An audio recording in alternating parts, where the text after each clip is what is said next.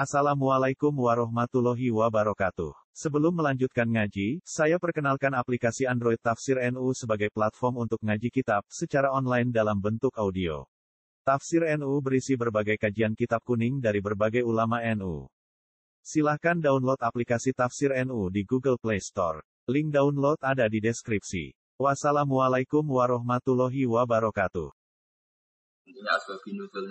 Kalau ada peristiwa khusus, maka kemungkinannya hanya di lapat khusus itu. Saya ulang lagi ya, asbabun nuzul itu mengikat sekali, sehingga kalau ada lapat umum, kok kejadiannya khusus, maka kita anggap khusus dulu. Setelah dianggap khusus, baru ada kemungkinan al-ibratu bi umumin lafzi la bi khususis sabab. Jangan dibalik. Jangan liberal kualit, pakai kualit.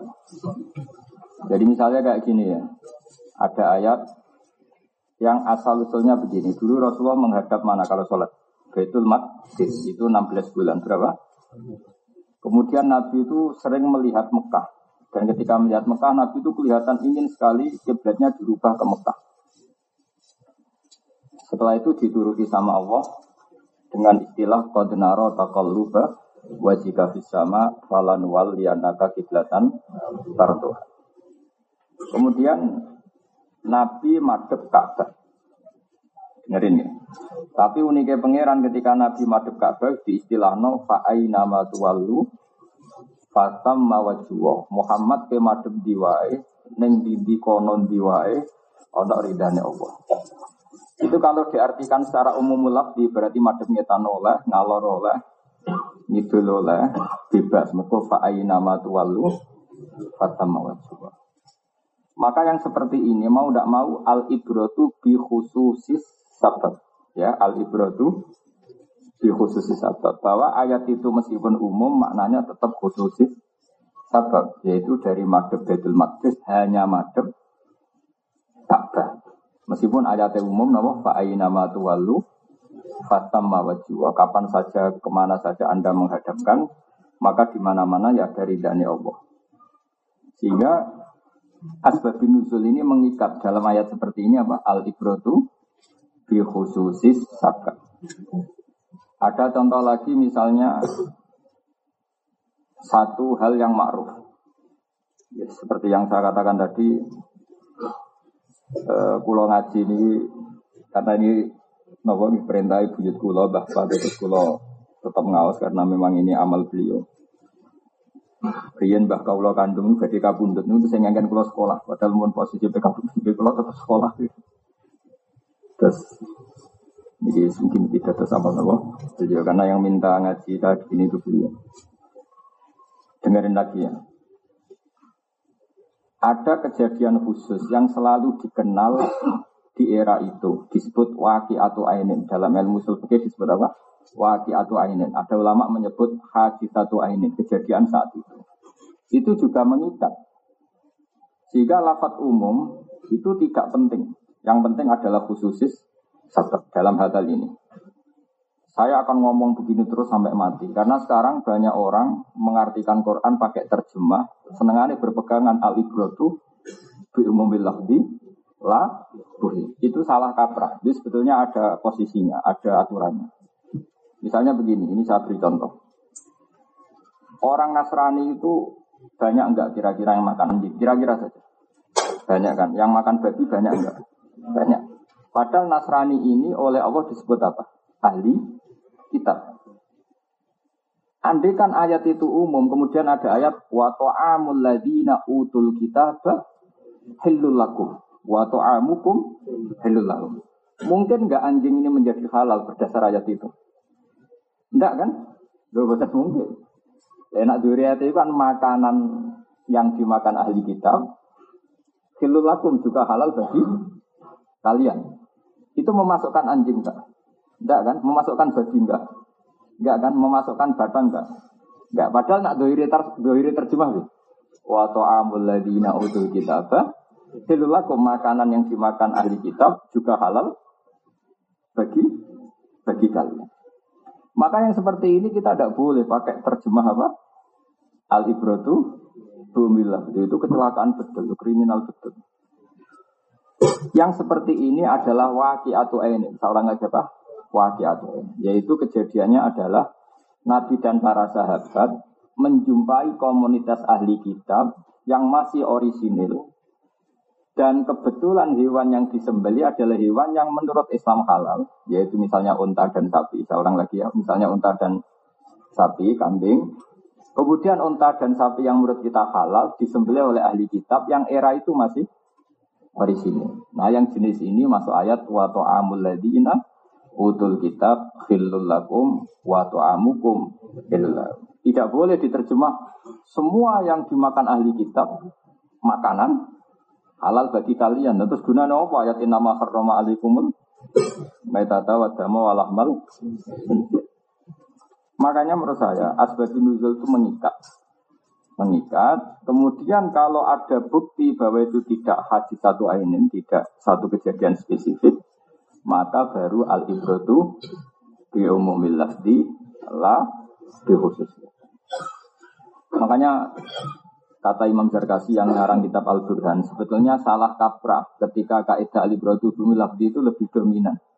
Sebenarnya harusnya yang dominan itu al-ibratu bi khususis. Sebab baru kalau ada kasus tertentu baru al-ibratu bi umumil. Saya beri contoh lagi. Menurut kamu orang kafir itu berapa coba? Orang kafir dalam istilah Quran. Jangan pakai istilah negara. Kalau istilah negara kan nggak boleh ada istilah kafir dan non kafir. Di mari P B N U saya kalau ada istilah kafir dan kafir. Karena kalau dalam konteks negara ya pokoknya warga warga Indonesia. Uh, dalam konteks fikih Islam itu kan mau tidak mau ada orang kafir. Dan orang kafir ini terbagi dua. Ada kafir ahli kitab, yaitu kita tahu siapa Yahudi dan Nasrani. Ada kafir non-semitik, yang tidak percaya kitab samawi. Bisa majusi, bisa kafir Mekah, bisa orang Quraisy, bisa orang ateis. Pokoknya non-ahli kitab. Sekarang tak bedai. Quran sering cerita enggak? Ini kan banyak yang hafal Quran. Quran kan sering cerita. Orang kafir itu adalah orang yang mereka di antaranya mengatakan aidza mitna wa kunna turaba wa idzaman a inna lamaqutun. Sebagian ayat a inna lamadinun. Orang-orang kafir itu menolak adanya hari kebangkitan. Setuju? Enggak jawab saja, ben latihan pinter. Enggak setuju enggak? Orang kafir itu menolak hari kebangkitan. Pertanyaannya adalah kafir yang mana? Itu adalah kafir ateis, kafir P K I, kafir komunis, kafir-kafir yang non-semitik. Karena kafir-kafir yang semitik Yahudi Nasrani justru mengatakan waqalu la yadkhulul jannata illa man kana hudan aw nasara. Makanya setiap orang Nasrani mati kan sudah tenang bersama Bapak di surga. Itu artinya percaya hari kebangkitan enggak? Percaya. Maka artinya yang ayat a'idza mitna wa kunna turaban adalah cerita tentang kafir non-semitik. P K I lah cara Indonesia. Paham ya? Yang nggak percaya Tuhan, nggak percaya kebangkitan.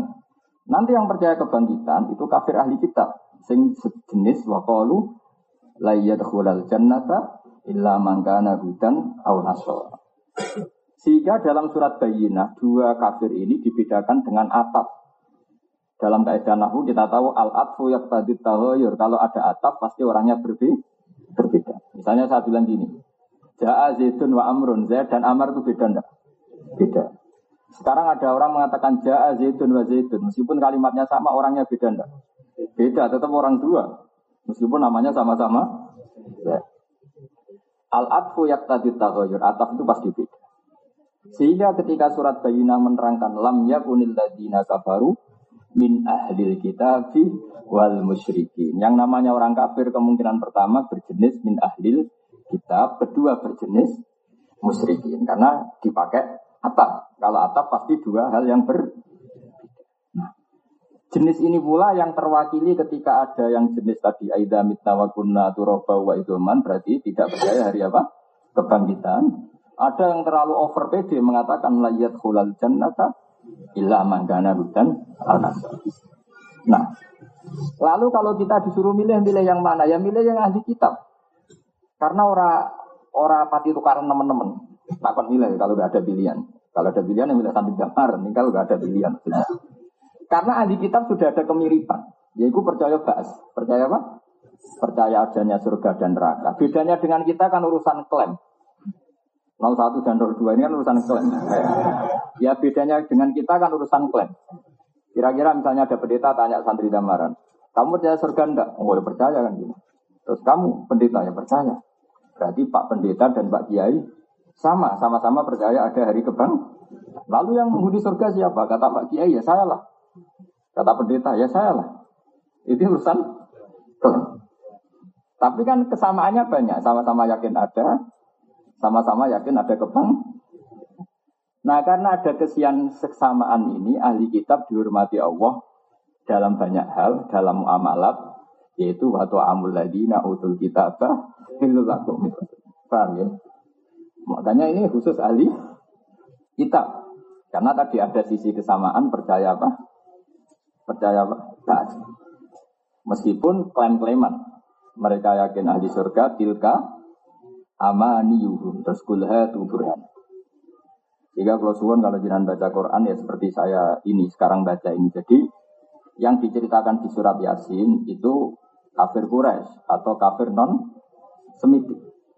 Sehingga mereka mengatakan, Aida, siapa? Nanti dari Yasin, kul yuhyihalladzim, nil awalam yaral insanu, anna kholaknahum minut batin, faida ruha, khosimu mubin wa dorobalana masalau wa nasya khalqa. Dorobalana masalah itu gini, uh, Walid bin Mughirah ini belum ada menurut apa menurut nanti ikut yang menurut aja dan kaulan wakidan anut ketuanya.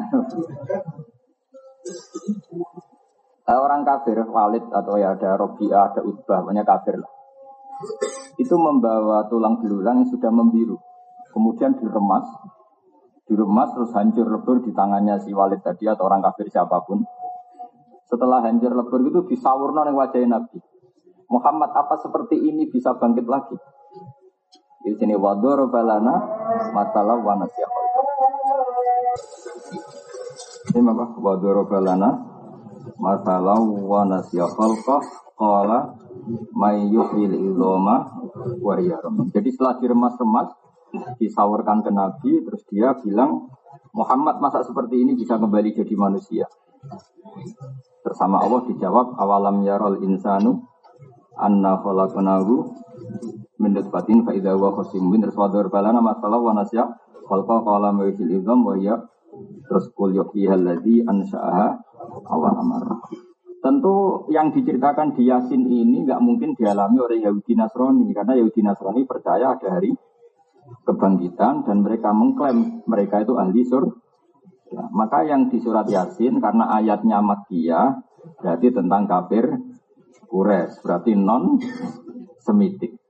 Tapi yang di surat Baqarah layat khulal jannata ila man kana hudan anasara, Baqarah ayat malah Madaniyah. Kalau Madaniyah Nabi sudah bersinggungan dengan Yahudi Nasrani. Jadi itu termasuk gunanya mengetahui asbabin nuzul. Sama-sama kafir, ada kafir yang masih apa non apa Semitik, ada yang sudah Semitik. Pasti temanya beda.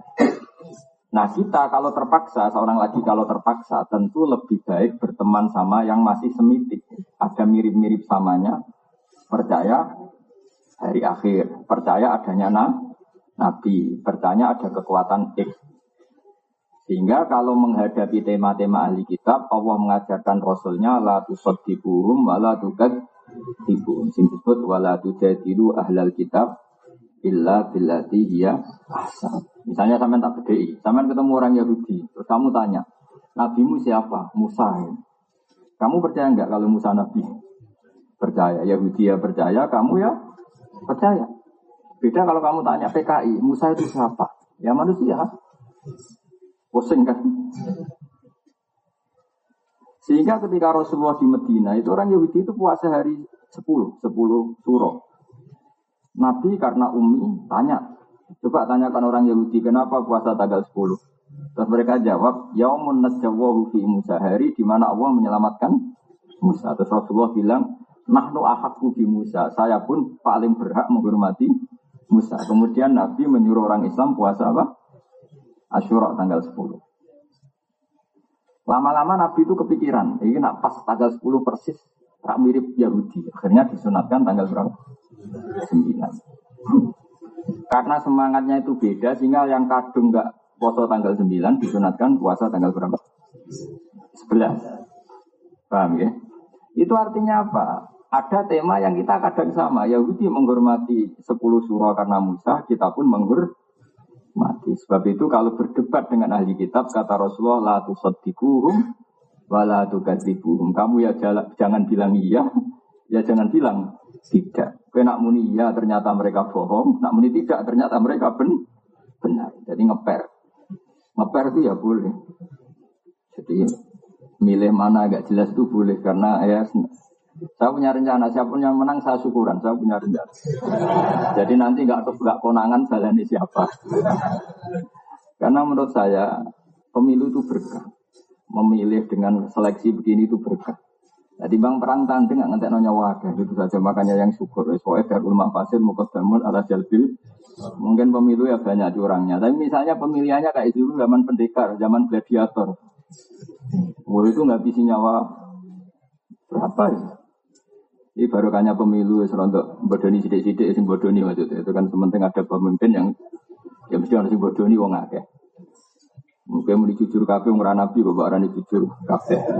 Barani bodoni kabeh ora setan kok barani bodoni kabeh. Ini kan mabena setan wa mabena malaikat ya. Ya. Manusia kan gitu ya, kadang mental malaikatnya, kadang mental setan. Ya kita ndak tahu lah. Tapi yang penting seleksi seperti ini bagus. Gak ngetekno nyawa, ora liwat apa? Gladiator. Saya ulang lagi, ini penting sekali. Saya di Sidogiri juga ngajar ulumil Quran. Saya di Sarang juga ngajar ulumil Quran. Saya sering bilang, jangan terjebak oleh kaidah yang sering diomongkan beberapa orang yang sidik-sidik muni al-ibratu bi umumil lafzi. Itu tidak sepenuhnya benar. Bagaimana Anda bisa mendalil itu di ayat fa'inama tuwalu bahasa mawajah. Coba kalau pakai umumul lafzi, kamu sholat menghadap kemana saja, sah, boleh. Kriminal kira-kira. Oh tak tangkap tenan aliran sesat kira. Begitu juga menyangkut ahli kitab. Misalnya ada ayat wa ta'amul ladzina utul kitab bakhilul lakum. Oh nak ngono mangan pakanan sing tau dipangan ahli kitab halal. Padahal mereka mangan babi, mau sembrono. Ayat-ayat seperti ini mau tidak mau ada konteks waqi'atu ainin apa? Yaitu ketika perang, ketika dulu Nabi pernah menjampuhi satu kampung di mana kebetulan makanannya halal, hewannya juga kebetulan halal, cuma disembelih oleh mereka. Mereka lah yang jenis sejenis ini yang dimaksud wa ta'amul ladzina utul kitab. Jangan kayak maling yang madzhab Syafi'i. Saya itu pernah digojot sama wartawan Republika, ini kisah nyata. Ketika kerusuhan Mei sembilan berapa itu? delapan. Itu ada wartawan wartawan Republika, teman saya satu kantor di Jogja. Pak Ba hebat betul madzhab Syafi'i. Kenapa ya? Maling saja punya madzhab. Kenapa ya? Itu di Jogja, itu di daerah Serandaan. Itu ada peternak babi, juga ada peternak kambing. Itu yang dicuri mesti kambing. Tak tanya malingnya, kenapa tidak nyuri babi? Haram, Pak, haram. Jadi jangan kira maling itu tidak punya etika, masih punya. Loh, kalau alasannya uang, kan babi bisa dijual juga. Kalau alasannya uang, babi bisa dijual kan? Bisa. Tapi mereka masih bermadzhab. Kata dia, ini cerita. Jadi yang kurang ajar wartawannya bukan saya, kata dia. Saya diam aja. Diam saja itu hebat juga kiai. Sampai maling masih ingat madzhab kiainya. Yang kebetulan saya punya teman orang Sandaan juga. Iya Pak Pak. Memang belum pernah Pak ada babi hilang. Yang hilang itu ya kambing, ayam. Yang halal-halal lah kira-kira. Ya ternyata maling pun bermadzhab. Di sini sama ya, kalau yang hilang tuh yang haram, yang halal. Coba misalnya kamu merumat ular piton sama ayam bangkok, kira-kira dicuri mana? Kalau enggak dimasukkan, kira-kira aja. Ayam, tetap milih yang halal ya? Minang ngalang budi, kira-kira. Jadi intinya kiai itu sukses tuh, didik madhab tuh sampai. Terus ada satu lagi wartawan cerita, iya Bapak, dulu kerusuhan Jakarta itu kan ada pasar ya, kan ada pasar daging babi, daging apa, sapi. Itu yang daging babi tutup, nggak dijarah. Terus ada temennya orang Madura itu kebetulan keliru ngambil daging babi, itu babi haram dibuang. Padahal yang sapi juga haram karena hasil loh. Nah, itu makanya kita harus syukur. Jadi madhab kita itu madhab yang sampai orang fasik pun masih ikut. Itu kayak di daerah sana itu ada daerah, itu daerah jaduk. Itu dungannya jaduk nganggo jal-jalut. Dungo ngilang, dungo. Masih nganggo sopo malih. Pas sembrono tenan. Uh, saya ulang lagi ya, jadi saya mohon sekali ya, jadi kalau uh, ngartikan Quran itu jangan pakai terjemah. Terjemah itu hanya penolong, hanya apa? Saya juga menerjemah Quran di S U I I, tapi saya dulu sudah pesan berkali-kali, jangan jadikan terjemah sebagai sumber hukum. Makanya sekarang banyak orang mengulang tafsir terus ngalalo apa? Kodok, ngalalo apa itu?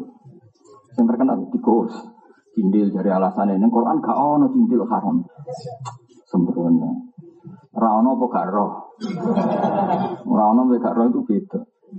Saya pernah loh ketemu yang aliran itu. Pak, yang diharamkan di Quran kan hanya berapa itu? Yang di ayat kula ajidu bima uhiya ilayya muharraman ala ta'imi yat'amuhu illa ayakuna maitatan aw damam masfuhan aw lahma. Hanya tiga. Cindil gak ada. Tapi dia tidak bisa ngutip ayatnya. Ini yang ngutip saya, dia tidak bisa nyebutkan ayat itu. Mau cerita aja dia.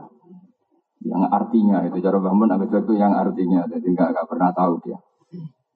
Terus saya bilang gini, sama. Tapi kebetulan yang ketemu saya itu tobat. Karena kena batunya dia. Tobat tak tanya begini. E, memang cindil nggak diharamkan Quran itu karena nggak disebut dan Anda tidak tahu. Sebetulnya aku yakin haram. Kok bisa Bapak? Kan ayatnya nggak ada. Ayatnya ada tapi kamu tidak tahu kata saya. Kalau nggak percaya gini, silahkan istri Anda kasih hiasan cindil tikus. Ya di rumah kalau mau masak ya tumis cindil tikus gitu. Atau apalah pokoknya. Itu tes. Kalau istri kamu tidak jijik, saya akan bilang halal. Tapi sarannya istri kamu jenis orang yang nggak kelainan ya. Jangan turunannya Sumanto kata saya. Pokoknya yang orang normal. Gitu. Oke lah Pak. Lah cerita, wah dicerat-dicerat Bapak istri saya. Nah itu berarti haram. Karena di antara kriteria hewan haram adalah khobais. Apa? Khobais. Yaitu Nabi disifati Allah adalah di antaranya wa yuhillu apa itu? Nabil ummi ladzi yajiduna maktuban indahum fit tawrat ini terus ya'muru bil ma'ruf wa yanhahum 'anil munkar wa yuhillu lahumut thayyibat wa yuharrimu 'alaihimul khobais. Itu yang mereka tidak baca. Amin dalile kula ajidu. Di antara sifatnya Nabi adalah mengharamkan sesuatu yang khobais, yang menjijikkan. Sehingga Imam Syafi'i menambahkan, di antara yang haram adalah kuluma istahbasatul Arab. Sesuatu yang orang Arab merasa jijik. Terus ditambahin min ahli sarwah, yang orangnya itu normal. Apa? Normal. Jangan orang yang biasa mapala. Orang biasa mapala di tengah hutan, kalau ada yang dipangan, roh cicak tertarik. Wah, itu orang kena ukuran orang normal. Kira-kira orang normal melihat melihat apa itu? Cindil itu jijik enggak? Jijik. Alhamdulillah normal semua ini ya. Nah, itu berarti masuk ayat wa yuharrimu alaihimul. Saya pas haji itu kebetulan bersama pengacaranya Sumanto. Keren berarti haji saya kebetulan. Itu cerita entah bohong entah enggak, semoga enggak bohong. Itu cerita. Yang sekamar itu pembunuh. Jadi ada dua orang itu pembunuh, kebetulan sekamar dengan Sumanto. Itu langsung bilang ke ketua L B, Pak saya pindah. Kenapa? Anda kan pembunuh, kenapa takut? Takutnya saya pas tidur dimakan. Tetap takut juga. Kenapa takut? Ya eh, itu bangke aja dimakan, apalagi masih segar kayak saya. Tapi sekarang dia sudah jadi dai kayaknya, sudah jadi orang baik. Jadi makanya saya mohon ya teman-teman yang di sini yang hafal Quran, nikmati hafal Quran itu. Kalau misalnya Anda tidak sempurna, tidak paham, tetap lumayan bisa hafal. Dan para pengkaji halal haram itu jangan pakai model-model kampus. Model kampus itu kan ada tematik. Jadi tafsir maudhu'i itu saya tidak sependapat. Itu banyak yang keliru. Karena kalau tematik itu biasanya bab halal haram ya dicari di Google, ya hanya mengeluarkan ayat-ayat yang ada kata halal, kata haram. Sehingga cindil tidak masuk. Padahal kadang halal haram itu dimasukkan di bab lain kayak tadi. Haramnya khobais itu disebut Allah disifatin Nabi. Apa? Itu kan unik, tidak di bab halal haram tapi di bab sifatun Nabi. Artinya kalau dicari di Google, di Mbah Google tadi yang jadi gurunya orang-orang itu, halal haram terus ditek halal haram, ya tentu yang keluar itu hanya ayat yang ada kata halal haram. Padahal haramnya khobais tadi tidak di bab halal haram, di bab tentang sifatun Nabi, yaitu Nabi Muhammad disifati apa? Alladzi yajidunahu maktuban 'indahum fit Taurati wal Injil ya'muruhum bil ma'ruf wa yanharum 'anil munkar wa yukhillu lahumut thayyibat wa yuharrimu 'alaihimul khaba'is. Ya tentu ayat itu enggak keluar kan, enggak ada halal. Tapi kita-kita yang hafal Quran terus ngaji fikih mulai bayi nganti tua, itu tahu betul kalau ayat itu tentang halal haram. Tapi alhamdulillah yang ketemu saya itu tobat. Wah, saya tobat Bapak. Saya ngaji jenengan saja. Karuan pinter, karuan paham. Terlambat kata saya itu. Maksudnya dia ini ngentekno jendela kayak Mas.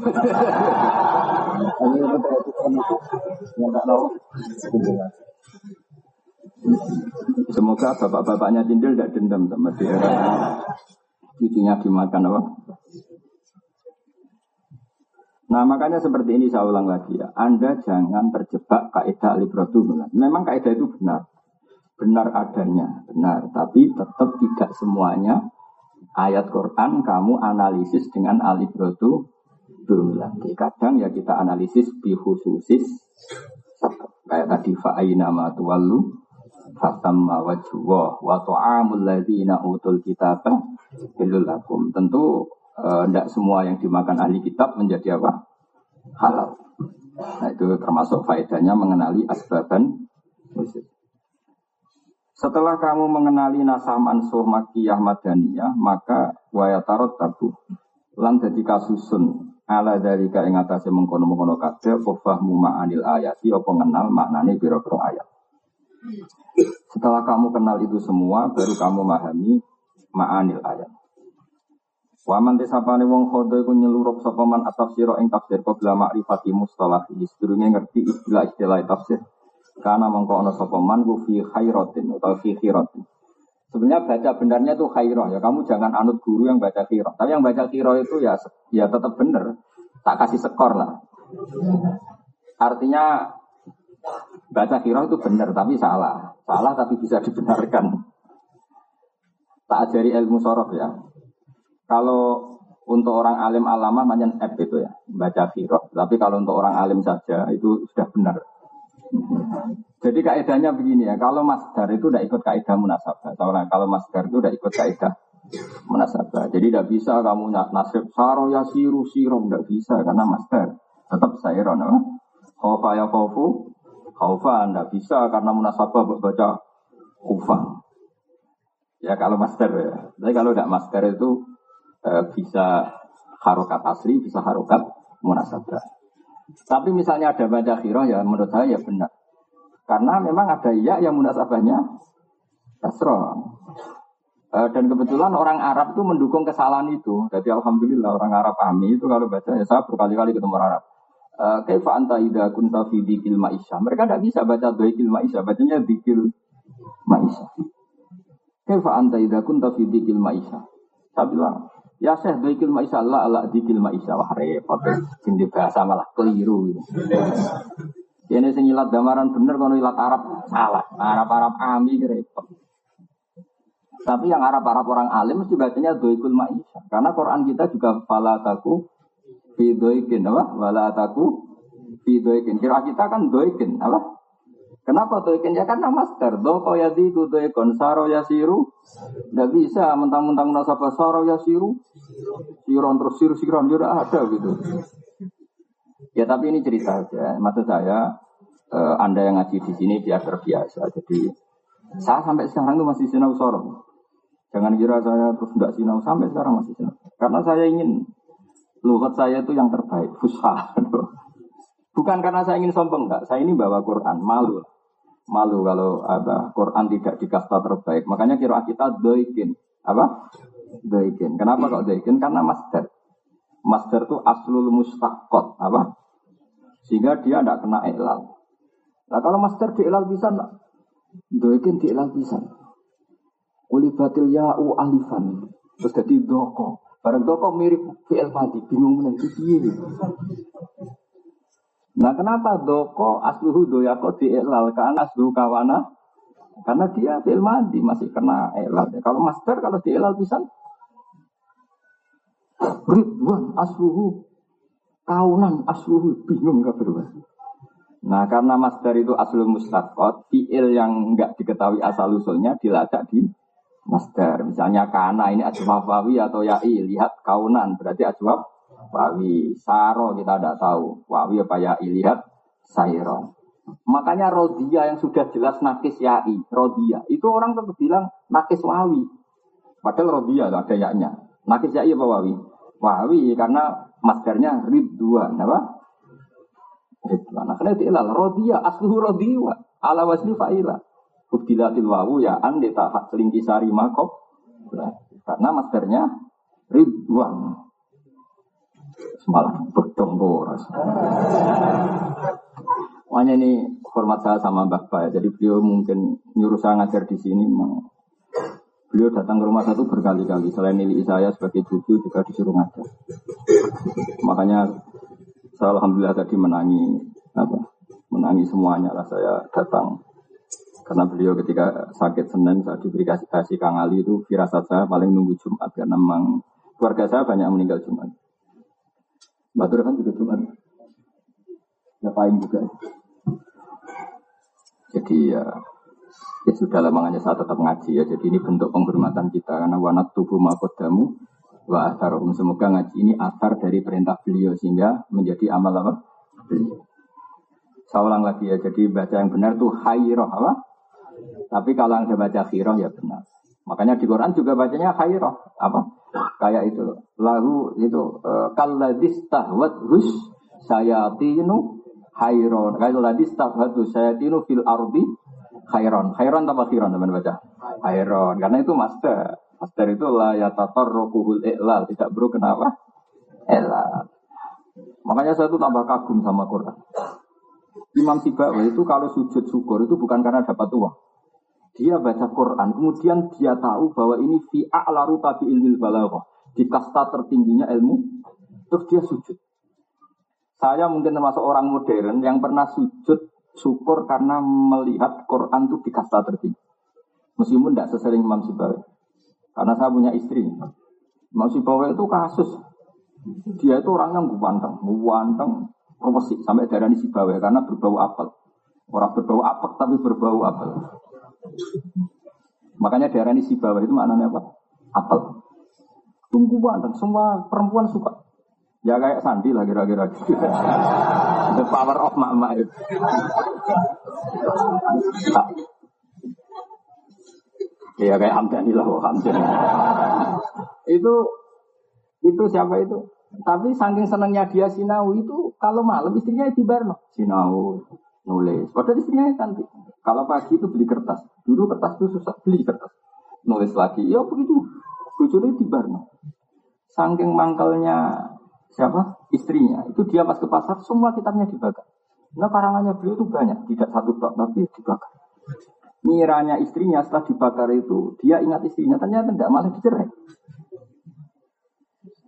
Ya akhirnya dia enggak, enggak punya istri. Saya di rumah sering sinau. Saya pernah loh ngaji Jumat kayak gini. Ketemu istri saya itu jam satu. Saya ngaji begini, terus pulang. Habis sisa saya ngaji sama kangkang kecil. Setengah sembilan ngaji lagi sama kangkang besar. Setelah setengah sebelas. Pas mau selesai ada tamu. Ada Habib yang sering sorokan sama saya. Muridnya Mbah Mun, tidak jelas. Akhirnya saya ngaji lagi, sorokan sampai setengah dua belas. Setelah itu ya saya masuk. Kata istri saya, eling nanti bojo. Ya, eling. Ya, tapi lah. Ya, kata saya. Ya, eling, eling. Saya ingat pertama itu Imam Sibawayh. Tak lihat kitab saya kok. Masih utuh. Apa ya, oh, udah, udah bagus. Loh. Jadi nasib saya ya lumayan. Apa? Enggak ekstrim. Ya baiklah nasib saya itu baik. Jadi makanya saya ini syukur sekali. Kitab saya itu banyak sekali. Eh, saya dulu sempat bangga ya, bangganya syukur. Ternyata saya tidak tidak yang pertama. Taman tahu kan kitab di buyut saya ini di sini di Bapak juga banyak. Itu mulai buyut-buyut saya zaman Mbak Maksum Mbak Soleh. Terus terus niru saya, saya lalah kitab saya banyak. Padahal saya tidak kaya, zaman saya belum kaya pun kitab saya banyak. Jadi alhamdulillah semoga ini jadi tradisi ya, kita belanja kitab, belanja kitab. Saman bisa ikut, nggak bisa nggak. Tapi kan nggak paham, nggak penting, keren. Nggak paham, nggak paham kita buat. Bensin hasut semangat. Yang hasut kan semangat. Akhirnya ngerasain terus, gak iso moco kita buat. Kalau setiap orang komentar gitu, itu dosa Anda jatuh semua. Jadi Anda akan jadi wali lewat jalur penghasutan. Ini ijazah sekaligus apa? Ya, kalau Anda tidak bisa ngaji, beli saja kitab besar-besar. Nah, kok kamar apa? Tamu. Ruang apa? Mesti yang hasut semangat. Nah, insya Allah barokahnya orang ngerasani terus itu. Keren. Kan kalau orang ngerasani itu kan gimana? Kebaikannya dikasihkan yang dirasani, keburukan yang dirasani dikasihkan yang kira-kira yang rasani itu ribuan. Pemenang kita apa sih kuat di majmuk? Ojo primbon apa? Ya setuju ya. Tapi bikin orang lain dosa itu ya dosa. Kan gara-gara penampilan Anda begitu, orang kan semangat ngerasani. Anda kan penyebab. Penyebab orang dosa adalah ikut dosa. Ya sudah itu dipikir sendiri nanti. Jelas dalam kaidah fikih itu al-wasail fi hukmil maqasid. Apa al-wasail? Yang terus kalau teruskan. Karena mengkono sopeman fi khairatin ing dalam kebingungan. Wa qala lan siti opana satu semangat man wal tabasat lan dadi jumbuh ali ing atase man apa al-maqasid itu pira-pira tujuan. Ilmu tafsir. Wa ta ilmu tafsir ku makhudun bin alab min qaulihim sangkeng dawe ulama atau dawe wong Arab fasartu syai'a idza bayantahu. Misalnya ada orang bilang fasartu syai'a saya fasartu syai'a.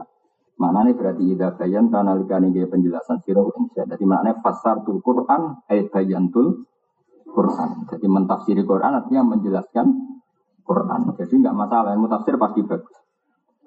Wasumia lan dinarani apa ilmu ilmu al-matsuru kang kasebut diarani tafsiran ing tafsir li annahu li anna tafsir yubayinu. Iku jelasna apa tafsir Al-Qur'an ing Qur'an wa yuwaddihu lan memperjelas apa tafsir ing Qur'an. Kalau sampean tanya, kenapa Qur'an butuh diperjelas? Satu, karena Qur'an ini kalamullah, kalam yang tidak tersentuh oleh manusia, itu satu. Dua, faktanya adalah tidak semua orang menyaksikan saat Qur'an turun.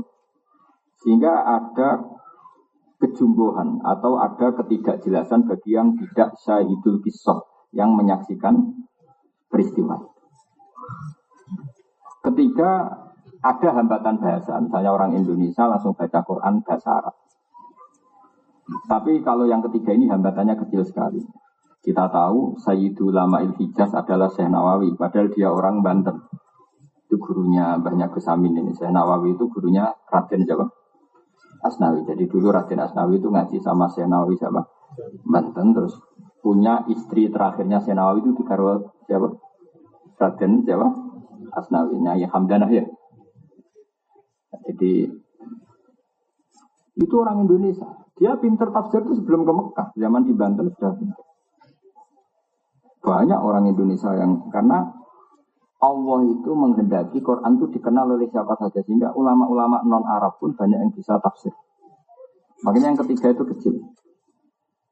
Tapi ya, hambatan pertama tadi, orang Arab pun bisa ngalami itu, karena tidak syahidul qissah, tidak saksi apa sejarah. Misalnya gini, ini dengerin betul kan, banyak yang hafal Quran. Misalnya ada ayat, falam taqtuluhum dras walakinnallaha qatalahum wama romaita iz romaita walakinnallaha roma. Coba kalau diterjemahkan hanya gini.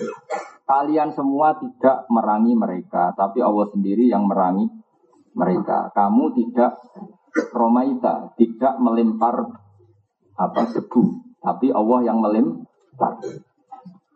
Itu asbabun nuzulnya kalau tidak tahu nggak akan paham. Secerdas apapun manusia nggak akan paham kecuali tahu syahidul qissah. Singkat cerita, Sayyid Abbas, Sayyid Abbas itu pamannya Nabi. Zaman itu ikut perang Badar, masih dalam kelompok orang kafir Quraisy ya. Sayyid Abbas itu ikut pasukan Quraisy perang apa? Badar. Jadi musuhi Kanjeng Nabi. Singkat cerita itu digawa cak ansor elek. Kira-kira ya keriting ireng sok elek. Karena dulu ada aturan siapa yang menangkap musuh dapat ghanimah. Pokoknya dapat upah, ghanimah. Namanya dari ghanimah itu rampasan. Singkat cerita tak keriting elek itu gandeng iku ning Kanjeng Nabi. Ya Rasulullah ini tawanan saya. Tapi kata Sayyid Abbas, enggak ya Rasulullah, tadi yang nawan saya itu orang yang ganteng bersih. Saya tidak pernah melihat orang seganteng ini, bukan anak ini. Terus setelah kesaksian Sayyid Abbas tadi, pamannya Kanjeng Nabi tadi, ada beberapa orang Ansar bilang, iya ya Rasulullah, tadi itu unik. Ada orang musuh kafir itu mau tak badok sirai. Itu orang penek pedang saya sudah melundung sirai. Terus banyak kesaksian seperti itu. Banyak kesaksian. Akhirnya terus Jibril turun, betul Muhammad falam taqatuluhum, walakin nabuha kotala. Perang Badar itu kan Nabi itu mukbalane tiga ratus tiga belas, wong kafir sewu. Itu seri pertama Nabi kalah, seri kedua kalah. Baru seri ketiga menang karena Jibril turun. Yaitu sing yumtitkum bi alfin minal malaikah kadang disalahin dari sesuai beberapa ayat, ada yang bi alfin, ada yang disalah tadi apa? Anak. Sehingga satu-satunya peristiwa sahabat kasyaf, mukasyafah roh malaikat ya perang Badar. Jadi malaikat itu pas itu menampakkan diri sampai asal virus sahabat, sahabat biasa pun bisa menyap. Jadi apa dibaca orang kena, geludung sirai. Ono sing rong ditangkep wis ra iso obat. Ketika orang-orang Ansor, orang Ansor yo, menawa yo wong Kudus wong Rembang, ah mumpung ono kesempatan tak aku ah. Oh ini yang nangkap saya Rasulullah, itu yang bunuh saya. Kan nanti dapat ghanimah. Terus dijelaskan oleh Sayyid Abbas, ndak ya Rasulullah, yang nangkap saya itu orangnya ganteng sekali. Terus saya turun falam taqatuluhum walakin nawaha qatalam. Seperti itu kalau ndak Sayyidul Qissa kan bingung. Ayat itu maksudnya piye? Tapi bagi Sayyidul Qissa, bersaksi di Perang Badar memang yang berkontribusi para malaikat. Karena nalar manusia saat itu nggak mungkin men- menang. Ayat-ayat seperti itu kalau tidak Sayyidul Qissa, bisa paham nggak? Nggak bisa. Yang bisa paham hanya yang Sayyidul Qissa, yang saksi apa? Saksi sejarah. Makanya falam taqatuluhum walakin nawaha qatalakum wa ma romaita id romaita walakin nawar. Om perang Badar itu perang paling rasional. Sahabat itu balelo semua. Tapi aneh pangeran, pangeran jenapian. Balelone itu dimaklumi. Jadi pangeran itu unik. Orang balelo itu boleh karena enggak rasional, boleh. Tapi sahabat juga orang baik. Cocoklah nurut. Jadi podo dene jadi. Ya tak ceritain biar sampean tahu. Nah ini tentang ilmu tafsir, bukan tentang sejarah, tentang ilmu tafsir. Kita tahu orang kafir itu kan jumlahnya seribu, berpasukan semua, berkuda semua, bersenjata semua, lengkap. Sahabat hanya tiga ratus tiga belas, itu pun pedang satu untuk orang sepuluh. Jadi apa perang? Di situ apa dibaca? Eh nyelih pedang saya tak gosek, kan nggak kebayang. Mana mungkin perang seperti itu menang? Jadi di situ ada eh pedang kita sila-sila, aku dewi lagi perang. Enteni enteni, kanyane wis mati. Temen entenine wis mati. Jadi berseri-seri itu kalah, sahabat itu kalah. Bareng dua berkali-kali kalah. Karena ini nggak masuk akal. Makanya kata sahabat, ya Rasulullah ini perang nggak masuk akal. Kita nggak ikut. Kata Nabi Nabi itu ya unik. Sekira melok ya rapopo, aku tak mangkat dewi. Nabi la akhrujanna walau waktu, saya akan berangkat meskipun sendiri. Barangkali Nabi berangkat dewean dari sahabat, ikut ya Rasulullah, serata cocoklah melok melok. Melok. Oh, ya mending gitu, serata cocoklah ya Rasulullah melok melok. Dan itu yang ngalami itu, saya ulang lagi, yang ngalami itu tentu per, tahu persis maknanya ayat kama akhrajaka rabbuka min baitika bil haqq wa inna fariqam minal mu'minina lagarihun. Sebagaimana Allah mengeluarkan kamu Muhammad secara hak. Karena Nabi demi Allah enggak masalah kita kalah. Nabi tentu imannya terbaik. Beliau tetap keluar meskipun enggak masuk akal karena disuruh Allah. Tapi wa inna fariqam minal mu'minina lagarihun. Orang-orang mukmin enggak setuju, ini enggak rasional. Kita enggak suka perang model gini. Perang itu di mana-mana nyari menang, ini kan cari mati. Makanya ya gremeng. Lalu lucunya Allah itu maklumi. Penggremengan ini dimaklumi Allah. Jadi jangan kira Allah tuh gak suka orang gremeng, ya dimaklumi. Gamane kayak kangkang sepuh-sepuh di belakang ali gremeng itu sah. Sah sekali sepuh-sepuh bukan ya gremeng sah. Tapi santri gremeng lah tetap nurut kiai ini. Maka jadi klop. Gremengnya ya tetap, loyalitasnya ya tetap. Jadi benang gremeng wa benang taat. Nah sahabat itu gitu. Jangan kira mereka perang Badar legoan, ndak ayatnya jelas wa inna fariqum minal mu'minina lakari, enggak suka. Lakari itu maknanya gede. Terus ijadiluna kafil haqqi ba'dama tabayyana ka'annama yusaquna ilal mauti. Muhammad, ya Rasulullah wes derek mawon derek. Lha opo ge? Ya suruh nyawa wae derek-derek. Jadi dene wis sak kepengin menang. Malah diredaksikan Quran ka'annama yusaquna ilal maut. Jadi nabi wong nabi beda, nabi kan dekat Allah. Beliau tahu kekuatan Jibril, kekuatan malaikat. Jadi nabi mangkat menang-menang wis ta menang. Tapi dari sahabat-sahabat wong ra imbang. Eh opo kok melok? Ya derek jenenge opo? Pe mati. Itu sudah begitu. Ya, badai mati waw. Jadi itu uniknya sahabat. Makanya sahabat itu figur yang luar biasa. Orang cocok kowe nurut. Saiki gak kiai beda nol satu nol dua sari dene ra nurut. Wis telok kanan. Mestine cocok ra cocok anut guru, napa? Anut guru. Mergo sahabat itu asline mek Kanjeng Nabi ning perang Badar ya mboten. Ya cocok. Wong sewu kok musuh tolong atas iku wae gak bersen. Tapi nabi perang ya, derek nabi. Lewo apa? Ya pe mati. Dadi susra duwe harapan menang ku. Mun disebut ka'an nama yusafuna ilal mauti wa hum yang tu. Jadi ya sudahlah nabi kematian jadi depan kita. Lah apa ya pe mati nabi. Daripada mati biasa atau mati derekno jenengan kan mati luar biasa kalau mati derekno nabi. Akhirnya perang. Seri pertama keok, seri kedua keok. Nah pas keok dua kali itu Nabi masyhur, Nabi fil aris, aris itu di tenda hanya dengan Abu Bakar. Ini tarikh loh ya, bukan kampanye, ini tarikh. Oh Nabi nangis, masyhur itu dengan Nabi. Ya Allah, jika pasukan saya kalah, yang tahu kalau engkau Tuhan itu hanya pasukan saya. Nak jenengan kepengen rano sing nyembah wis kalah entek-entekan. Tapi resikone ora ono sing nyembah jenengan. Wis ora ana jenengan pengiran mok kula tak puluh-puluh. Ada jenengan habis sih entek cerita jenengan pengiran entek. Intasa lam tubat badal intuhlik hadil isoba lam tubat badal ya. Sekali pasukan ini engkau kalahkan, yang menyembah engkau sudah tidak ada karena yang tahu bahwa engkau Tuhan itu hanya kita. Kalau kita engkau habis sudah enggak ada yang tahu engkau Tuhan. Mohon jenengan milih putih mereka. Wah akhirnya, tapi juga tidak bisa ditiru loh. Toro Pak Ma'ruf Amin memangnya kita kafir kures.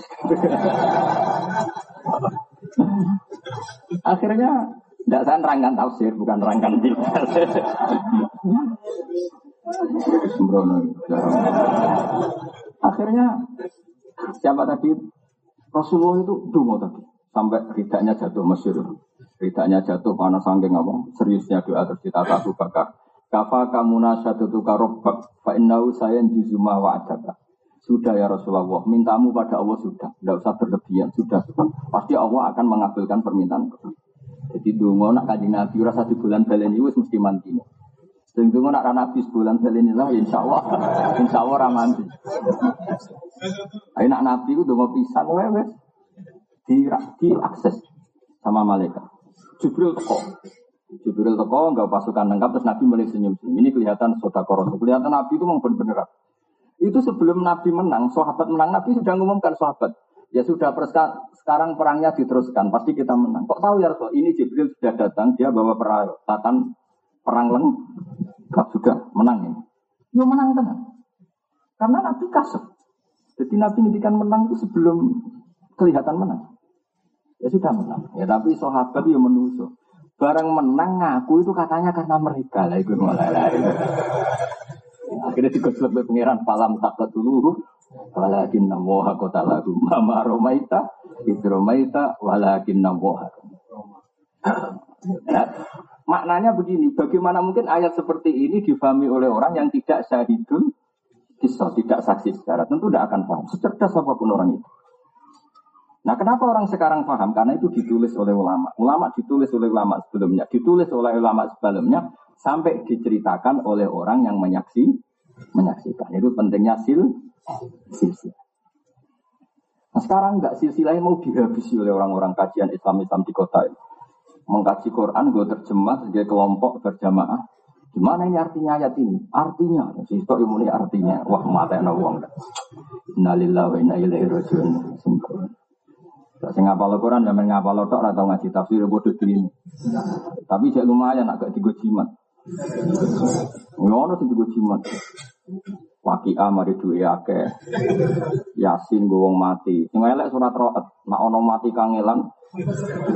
Wacana napa? Ro'at. Insyaallah cepet. Ya kok ora mikir misale mati tenan iku cara fikih ku kotil ta ora. Angge kang Ali mesti mikir, nek mati tenan status secara fikih kotil ndak.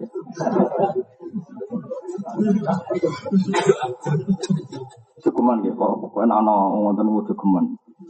Kulo nggih nate ana wong mati kangelan, Gus mung kula acara surat terot. Ya waca wae tapi aku ora melok tanggung. Ndak boleh Quran dipakai seperti itu, nggak boleh. Ya jadi kalau kita yasin untuk orang meninggal, kita yakin pahalanya yasin sampai orang meninggal. Tapi yang roh petuntuk itu jangan. Juga ada sanadnya. Pernah dengar itu? Macam sih gue ajaran ini gue orang aku, jadi itu udah susah aja. Pelaku ya. Jadi saya nanti apa Insya Allah ngaji ini lagi apa di lima Juli ya. Jadi Insya Allah saya ngaji lagi pokoknya awal apa awal Jumat Juli ya. Insya Allah tanggal berapa? lima Juli Jumat lima Juli. Terus sesuai janji saya tadi sampai tak ijazahi tentang kalimat la ilaha illallah. Oh begini. Ini juga masih tafsir tapi plus ngijazai jenengan. Kalimat la ilaha illallah itu kalimat yang istilah Quran disebut fa'lam, apa? Harus tahu secara ilmu. Ya harus tahu secara. Caranya gimana? Kalau sampean tidak kenal Allah, carilah lafaz pengganti Allah yang sering disebut Quran. Saya ulang lagi, cari pengganti kata Allah yang sering disebut Quran. Nah, yang sering disebut Quran itu sebetulnya kalimat yang sudah dipilih Allah untuk mengenalkan Allah. Nah, ini bukan kata Gus Bahak, bukan kata Mbah Mun, bukan kata ulama, tapi ini dawuh Rasulullah. Cuma saya terjemahkan secara gampang. Misalnya begini, saya pernah ketemu orang ateis, orang yang nggak percaya Tuhan. Tanya saya, Pak Bahak, saya mau percaya Tuhan, syaratnya Anda bisa menjelaskan Tuhan itu siapa? P K I, Bang Jang, pinter tuh. Wah, matene wong P K I tapi dokter, wah matene. Tapi ya turunannya orang Islam. Terus saya bilang gini, e, kamu kalau saya jelaskan mau percaya Tuhan enggak? Percaya, kalau saya masuk akal percaya. Terus saya bilang gini, e, menurut kamu rumah ini ada yang bikin enggak? Ya ada Bapak, kan enggak bisa rumah berdiri sendiri. Ya baguslah kalau kamu masih waras ya. Kalau ada sesuatu yang wujud pasti ada penyebabnya. Ya oke okay. Nah ya penyebab itu oleh agama Islam disebut Tuhan. Disebut apa? Tuhan. Ini yang kadang-kadang santri lupa. Santri itu langsung memperkenalkan Allah tapi tidak mensifati Allah. Padahal pertama lafaz Allah dikenalkan itu sekian ayat. Pertama surat turun itu surat apa? Iqra. Itu ada nyebut Allah enggak? Enggak ada. Iqra bismi rabbik. Rabbik itu siapa? Allazi khalaq. Ya ayyuhannasu ubudu rabbakum. Rabbakum siapa? Allazi khalaqakum. Ini yang kita alfa. Sehingga orang-orang kafir itu mudah menerima sama konsep Tuhan. Karena Tuhan itu siapa? Tuhan itu yang menciptakan langit bumi. Bukan Tuhan itu Allah. Allah itu nanti. Setelah men- Tuhan itu siapa? Yang menciptakan langit bumi. U'budu rabbakum alladzi khalaqakum walladzina min qablikum. Yang menciptakan kamu dan orang-orang sebelum kamu. Sebagian ayat disebut alladzi khalaqas samawati wal ardh. Nah. Lalu mereka akan tanya-tanya, lalu pencipta ini siapa? Musabbibul asbab itu siapa? Kausa prima itu siapa? Baru kita kenalkan kausa prima atau musabbibul asbab oleh Islam itu disebut Tuhan, yang oleh agama Islam disebut Allah. Akhirnya anak tadi bilang gini, ah, mulai dulu bilang kalau Tuhan itu penyebab semua alam kan saya percaya. Mari bilangnya Tuhan-Tuhan, saya kan nggak tahu konsep Tuhan nggak tahu. Dia akhirnya iman. Nah ini sebenarnya kita itu keliru dalam memahami Quran. Saya ulang lagi ya. Jadi lafaz Allah sendiri di Quran sering pakai kata pengganti apa? Pakai kata apa? Pengganti ya. Tadi misalnya apa? Ya ayyuhannasu taqu rabbakum alladzi ya. Ya ayyuhannasu ubudu rabbakum alladzi khalaqakum. Jadi ya sampean jangan bayangkan sudah di santri damaran kan sudah Islam sampean. Islam hafid bisa. Daftar wali misalnya, ini kan sudah. Ya, tapi belum di A C C, tapi kan sudah, sudah, sudah, sudah daftar. Itu tentu langsung Allah. Ya, langsung apa? Bandingkan kalau kamu itu orang ateis atau kafir Quraisy atau orang yang belum es. Sama tak ceritanya, ini masih saya terangkan fa'alam annahu la ilaha illallah. Saya berkali-kali e, mengatakan ini. Jubair bin Mut'im itu orang cerdas, pinter-pinternya orang Quraisy diantaranya namanya Jubair bin Mut'im. Bin Adi namanya Jubair namanya. Dia itu negosiator ulung yang mau menegosiasi Asra Badrin, tawanan Badar yang ditawan Nabi di mana? Medina. Padahal Mekah Medina berapa? empat ratus enam puluh kilo. Eh, Jubair itu singkat cerita masih kafir, ya kafir betul ya. Ketika mau jadi negosiator untuk membayar apa, tawanan perang apa? Badar, kita tahu tawanan itu kan boleh dibunuh atau dilepas dengan tidak ya dalam hukum Islam ya dengan apa? Tebusan. Pas dia di Medina, Rasulullah itu pas surat maghrib. Salat maghrib Nabi baca surat Wattur Wattur wa kitabim mastur fi raqqim mansur wal baitil ma'mur was saqfil marfu wal bahril masyur. Dia itu mulai kaget. Wah, kondang tenan Muhammad. Dia pertama e, memang Yon Sewu dulu kan tidak ada hotel sehingga tamu non muslim pun ya di masjid. Tapi jangan jadi aliran liberal terus masjid boleh dipakai non muslim ya itu kecelakaan betul itu dulu kan kondisional memang ditempatkan di mana. Ditempatkan di rumah sahabat malah kok seneng bojone malah repot makanya mah ada didakok ning masjid. Dakok lapangan Gus. Jadi sira ana lapangan voli sembrono. Bangunane Manchester kuwi ana lapangan. Ya dulu tempat publik adanya hanya masjid. Jadi orang liberal itu sembrono. Terus ono kalau gitu non muslim boleh di masjid. Dulu Nabi tamunya non muslim juga diletakkan masjid sembrono. Tapi santri kadang sing khusus ya bintu pisan. Enggak ada begitu, malah ramadhan tareh. Repot, sitok liberal ora iso ngaji, sitok khusyuk ora iso bantah-bantah. Repot. Roe mau fasadun kabiron alimun mutahatiku wa abarmin hujailun. Mutanas. Repot. Dia tambah mendekat. Ini surat bagus betul. Wattur wa kitabim mastur fi raqqim mansur wal baitil ma'mur wasaqfil marfu wal bah. Lama-lama terus dia mengintip, mengintip. Cara sekarang itu ya dekat masjid. Dulu kan nggak ada speaker. Karena Nabi bacanya fasih. Bareng Nabi mulai baca am khuliqu min ghairi syai'in am humul khaliqun. Ayatnya jelas. Am khuliqu min ghairi syai'in. Kalau diterjemah bebas kira-kira maknanya gini. Ayo do goblok bareng-bareng. Kita meyakini bahwa alam raya ini diciptakan tanpa sebab. Min ghairi syai'in. Tanpa sebab. Syai' itu maknanya sesuatu yang wujud. Tidak nyebut Allah. Am khuliqu min ghairi syai'in. Apakah mereka diciptakan tanpa sebab, tanpa wujud syek sing qablahum, tanpa wujudnya kausa prima yang sebelum mereka? Apakah mereka diciptakan tanpa sebab, tanpa pencipta?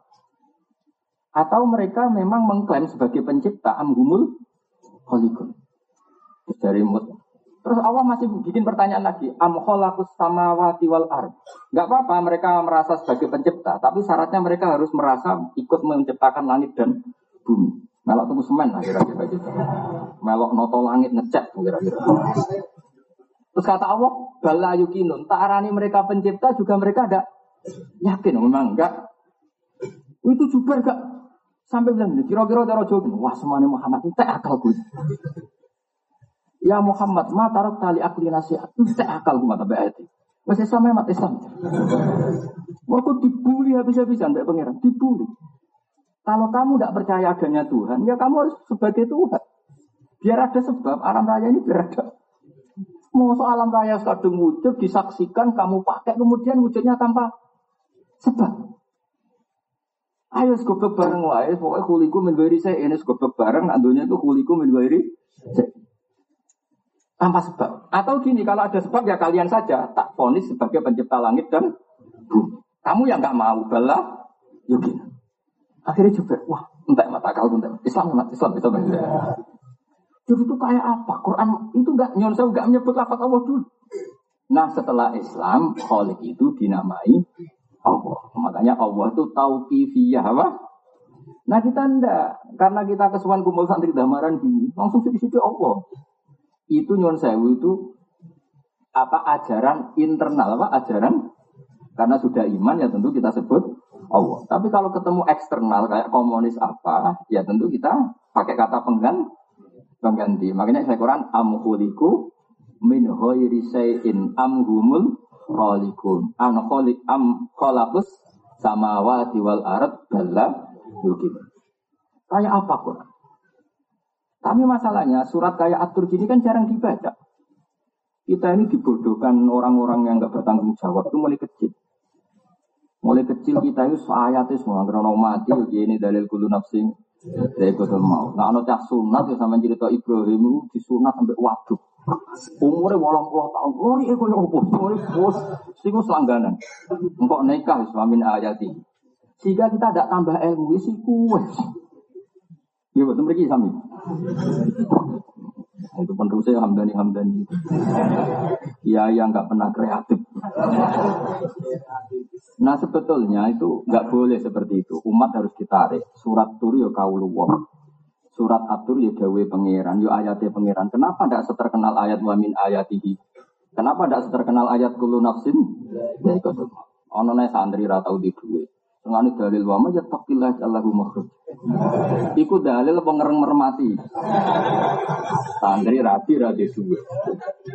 Dalil itu wasine ngereng mermati apa dalil? Ndak saja. Apa? Ngereng mermati. Wong nyatane gak ayat Allahu makhruj. Tetap melarat, tetap disio-sio begini. Karena kalau dia takwa betul itu sudah ayat Allahu makhruj. Terus ayat itu terbaca, itu betul. Ini ndak tetap ndak keramat tapi tetap dalil itu. Saya ulang lagi. Akhirnya Jubair bin Mut'im itu Islam. Dan Islamnya anfikrin, dari memikir. Saya ulang lagi ya. Jubair bin Mut'im itu kafir. Masih kafir Mekah. Artinya kalau kafir Mekah itu kan ateisme. Tidak semitik. Dia nggak percaya adanya Tuhan. Makanya ini pentingnya ngerti Nasah Mansuh, ngerti Makkiyah, Madaniyah. Jubair bin Mut'im itu kafirnya kafir Quraisy. Artinya non semitik. Dua orang kerungu ngaji Nabi gitu. Ayo bodoh bareng, bahwa langit dan bumi diciptakan tanpa sebab. Kuliku minwiri, atau begini, enggak apa-apa, tanpa sebab. Penyebabnya kalian semua sebagai pencipta langit bumi. Jadi juga, yo ora lemat aku yo ora melok gawe langit bumi, aku lahir yo wis ning bumi. Sing darani Yesus pangeran. Saiki wong darani sing darani Yesus pangeran. Mereka bersejarah gimana? Yesus lahirnya di mana? Di bumi kan? Terus bumi be Yesus dhisik endi? Dhisik endi? Bisa bumi, orang malah gawe cucu tangi jadi pangeran. Kok penak, no? Makanya Fir'aun tuh K O sama Nabi Musa itu karena tadi pakai sifat pengganti. Ketika Fir'aun dibilangin Musa, Robbukum apa? Robbus samawati wal ard. Kan kalau Fir'aun wa ma Robbul alamin, Musa jawab apa? Robbus samawati wal ard. Tuhannya langit dan bumi. Fir'aun masih bisa berkelit. Kata Fir'aun. Gini sama Musa, soal di bumi, ma'alim tulakum min ilahin huiri. Setahu saya yang jadi Tuhan itu saya, kata Fir'aun. Soal kemungkinan di langit, terus Haman dipanggil. Ya Hamanu bnili sorkalla ali, abluhul asbab asbab samawati fa'attoli'ah ila ilahi Musa. Haman, kamu kan ahli arsitek, bikinkan piramida yang tinggi. Saya mau lihat Tuhannya Musa. Paling dia hanya melepuk bohong. Paling ya di sana enggak ada Tuhan. Musa ngerti, bahasa Arab ya, ngerti. Akhirnya Musa pakai logika yang sederhana. Dan itu malah Fir'aun kau. Kau. Rabbukum wa rabbu abaikumul awal. Gini saja. Yang menuhani nenek moyang kamu, leluhur kamu. Itu separuh dari punggawa Fir'aun langsung iman. Karena cara berpikir. Iya ya. Nah Fir'aun saiki pangeran, babay gak di pangeran. Kan pangerannya jek balita kan kira-kira. Kira-kira gitu. Nah, itu kan gak masuk akal. Fir'aun ngaku Tuhan. Sementara dia punya bapak, punya kakek, punya moyang. Berarti zaman kakek moyangnya tanpa Tuhan. Karena Tuhannya datang terlambat. Balita tadi itu. Akhirnya, wah gak benar Fir'aun. Akhirnya orang-orang yang di sekelilingnya gak benar. Fir'aun itu gak benar. Jadi sini mulai ada migrasi besar-besaran. Wa qala rajulun mu'minum min ali fir'auna yaktumu imanah. Jadi diam-diam mereka wah gak sarap Fir'aun itu angan-angan sarap gak bener. Akhirnya buka-bukaane anggere ana Fir'aun bener Musa segini gak masuk. Gak masuk akal Fir'aun itu bener. Itu mandine logika dan itu nyuwun sewu gak nyebut kata Allah, pakai kata pengganti. Rabbukum wa rabbu abaikum. Karena itu, itu tadi makanya tapi aja terus buat dadekno fitnah. Kata Gus Pak, gak boleh menyebut lafadz Allah, merokok. Editan kok goblok yang ngono. Ya editan nganti goblok yang ngono itu terus di. Oke, berbohong bohong terus. Merokok tenan men ngutip. Tapi aku mau baturi jelas semua. Nah, itu faklam. Kamu tahu betul la ilaha illallah. Caranya tahu gimana? Allah itu siapa? Kamu sifati musabbibil asbab. Allah itu siapa? Khaliqul asya. Allah itu siapa? Al-awwal. Kenapa Allah al-awwal?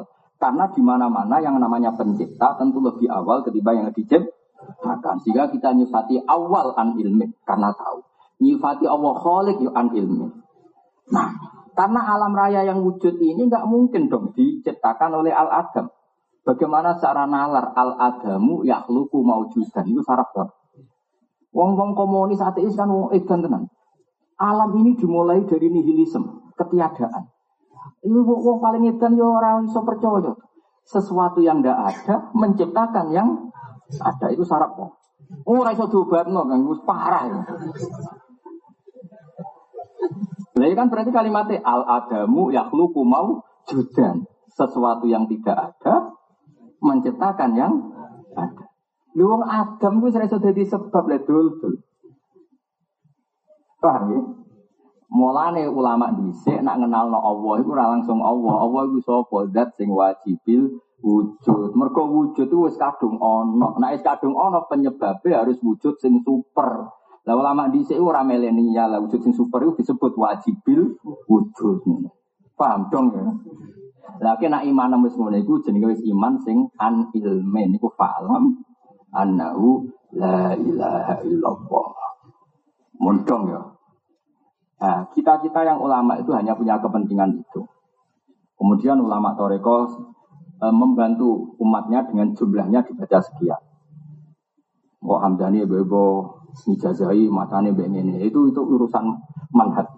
Tapi kita yang ulama pokoknya membantu supaya semua itu an-ilmin apa? Dari tahu. Terus dimulai dari fa'lam apa? Fa'lam. Makanya saya mohon jenengan yang syukur, ngapalkan Quran itu yang syukur. Karena ayat Quran itu luar biasa. Saya saja sampai sekarang kalau baca misalnya juz berapa itu dua puluh enam ya kalau nggak salah itu merinding. Quran itu fair, debat ya fair. Saya kemarin tanggal dua April ketemu Pak Kores Lihab, ke, eh, diminta ngisi di P S K saya, termasuk mengutip ini. Quran itu fair, coba di, di juz dua puluh enam kalau nggak salah ya, di awal. Kata Allah gini, saya tidak Tuhan itu tidak apa-apa. Kalian yang Tuhan tidak apa-apa, ngaku Tuhan. Tapi syaratnya satu, kata Allah. Qul ara'aytum ma tad'una min dunillah, aruni ma dakhalaqu minal ardi am lahum syirkun sesama. Nggak apa-apa, Yesus Tuhan nggak apa-apa, berhala Tuhan nggak apa-apa. Tapi kalian harus bisa membuktikan kalau mereka pencipta langit dan bumi. Coba sekarang pengagum Yesus tak tanya, lahirnya di mana? Di bumi. Berarti dulu mana? Buminya. Ya enggak? Terus tahun berapa? Masehi itu sekarang baru tahun dua ribu berapa?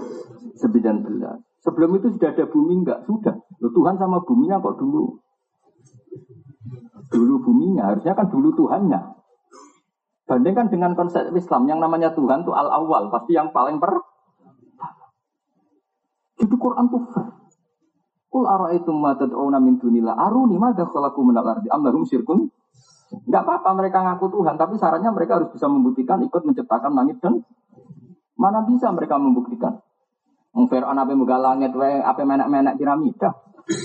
Pangeran jera iso terbang kan gitu kira-kira. Umpatu semua. Itu Quran. Makanya kata Jubair bin Mut'im, matarok tali aklinasian Muhammad, akal saya kamu habisi. Sudah iman saja. Nah iman seperti ini disebut iman an ilmin apa? An ilmin. Nah itu yang iman yang pasti diterima Allah Subhanahu wa ta'ala. Disebut fa'lam annahu la ilaha illallah. Nah setelah iman itu benar, baru wastaghfir lidzambika walil mu'minina wal mu. Baru istighfar kita sah. Kita tahu istighfar sah itu sa'use sihatit tauhid. Misalnya kamu punya bapak kafir, dimintakan ampun sah enggak? Enggak sah. Sahnya istighfar itu ba'da tauhid. Sehingga siapapun yang sudah bertauhid, maka istighfarnya sah. Nah, di sini disebut kulil ladina kafaru iyantahu yughfar lahum ma qad salah. Ada orang kafir mulai kecil sampai umur tujuh puluh tahun. Dosa enggak? Dosa. Besar enggak?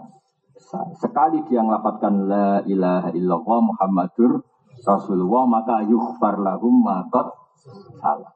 Itu bukti. Makanya wastaghfir lidzambika. Dewi Abdul Hasan Asyadzali aibaka sihhatib tauhid. Jadi istighfar itu sah setelah sahnya tauhid. Tanpa sahnya tauhid, maka istighfar tidak sah. Paham ya? Karena maka nalim nabi walladzina amanu ayastaghfiru lil musyrikin. Jadi jelas ya terus. Nah, tauhid yang seperti ini disebut tauhid sing fa'lan an il. Nah, kalau sudah an ilmin itu sampean sudah masuk ayat kul inni ala bayyinatim min rabbi. Bahwa saya bertauhid itu benar-benar faham sedetail-detailnya. Kayak tauhidnya Jubair bin Mut'im, kayak tauhidnya Sayyidina Umar, kayak tauhidnya Abu Bakar. Makanya kata Rasulullah, Umar Islam baru sehari, imannya adekan ditimbang dengan seluruh dunia. Maka menang Islamnya Umar. Ya tentu gak dibandingkan Abu Bakar, Umar, kan kan sama-sama elit. Dibandingkan sampean gitu. Jadi kamarnya Umar Islam sedino, sampai sampean usapal juz pitu. Cek bolak-balik bulat-bulat ngono. Iku cek keren Islamnya. Karena Islam pertama sudah an ilmi. Itu juga Islamnya Jubair bin Mut'im juga an. Nah yang jenis ilmuwan-ilmuwan gini kata Rasulullah khiyarukum fil jahiliyah khiyarukum idza faquhu. Jadi orang yang zaman jahiliyah paling cerdas, mereka ya tetap paling cerdas saat setelah masuk Islam. Paham ya? Karena zaman kafir wis ngegeng no. Lho Umar kok ra pinter piye? Dia itu ketua preman pasar Rukat. Ukat itu premannya agak mudik, ini ketuanya.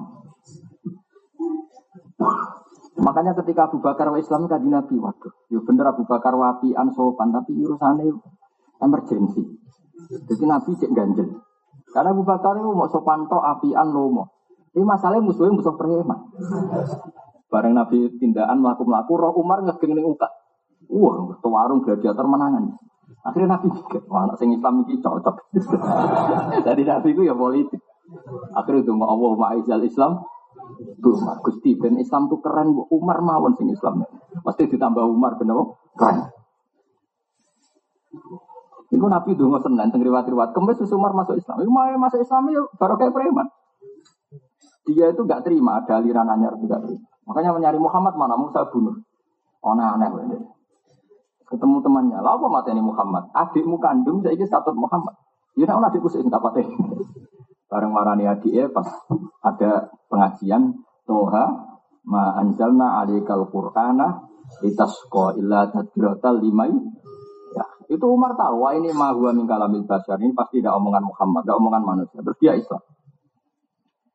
Nah, Islam premannya Umar gak mari dan ini barokah. Ora kok preman saiki nak tobat nyapu masjid wae repot. Mestine nak zaman preman ngegeng ning pasar membuat orang-orang soleh takut, pas tobat ya tetap di pasar membuat orang-orang dolim takut. Niki ora, tobaté terus nyapu masjid. Akhirnya ya ana penggantine ning pasar to. Paham? Mesti ki ra ngriti, ngak ngeling. Mestine tetap ngegeng ning pasar. Cuma korbannya sing do, do, ikra fatwa lo cerita. Umar enggak, Umar sekali masuk Islam langsung bawa pedang. Ya Rasulullah, kenapa engkau bersembunyi di sini? Ya saya takut karena musuh kita banyak. Aneh, kamu itu benar kok sembunyi. Ayo bersama saya. Tak bilang. Terus bersamaan dengan itu Allah nurun ayat fasta bima tu'mar. Wanani Abu Jahal bin Umar. Siapa yang mengganggu Rasulullah? Dia sudah nyebut dak Muhammad. Siapa yang mengganggu Rasulullah tak bacok. Ayo sapa sing ganggu Rasulullah Muhammad tak bacok. Gentenan wong kafir sing duwe. Coba misale umat terus nyapu masjid.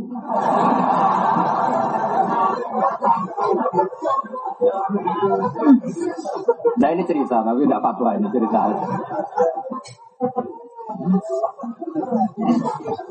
Oh, kan. Zaman preman gua ya gila sebelum terus kan ngepel ujib, disik gua orang terus suaranya saya feminin, waduh preman kok berarti Hello Kitty kok. Makanya ini ini sirinya ya. Allahumma a'izzal Islam. Makanya Kalijogo itu barokah justru karena seperti itu. Dia mantan preman, begal Sunan Nabah Bonang. Tapi mental petarungnya nggak pernah hilang. Sehingga setelah Islam dia dakwah kemana-mana. Ketika Demak Bintoro diserang Majapahit, dia petarung. Ada orang yang sama nyapu masjid, repot. Maksud saya, maksudnya kan ngegeng di mana? Pasar. Dulu membuat takut orang-orang apa? Oleh saiki ya tobat membuat takut orang-orang. Ya orang nyapu napa? Yang masjid itu ben mergo sing digaji niku mawon. Cara kula lho, tapi ini bukan fatwa, mau cerita-cerita napa perbandingan.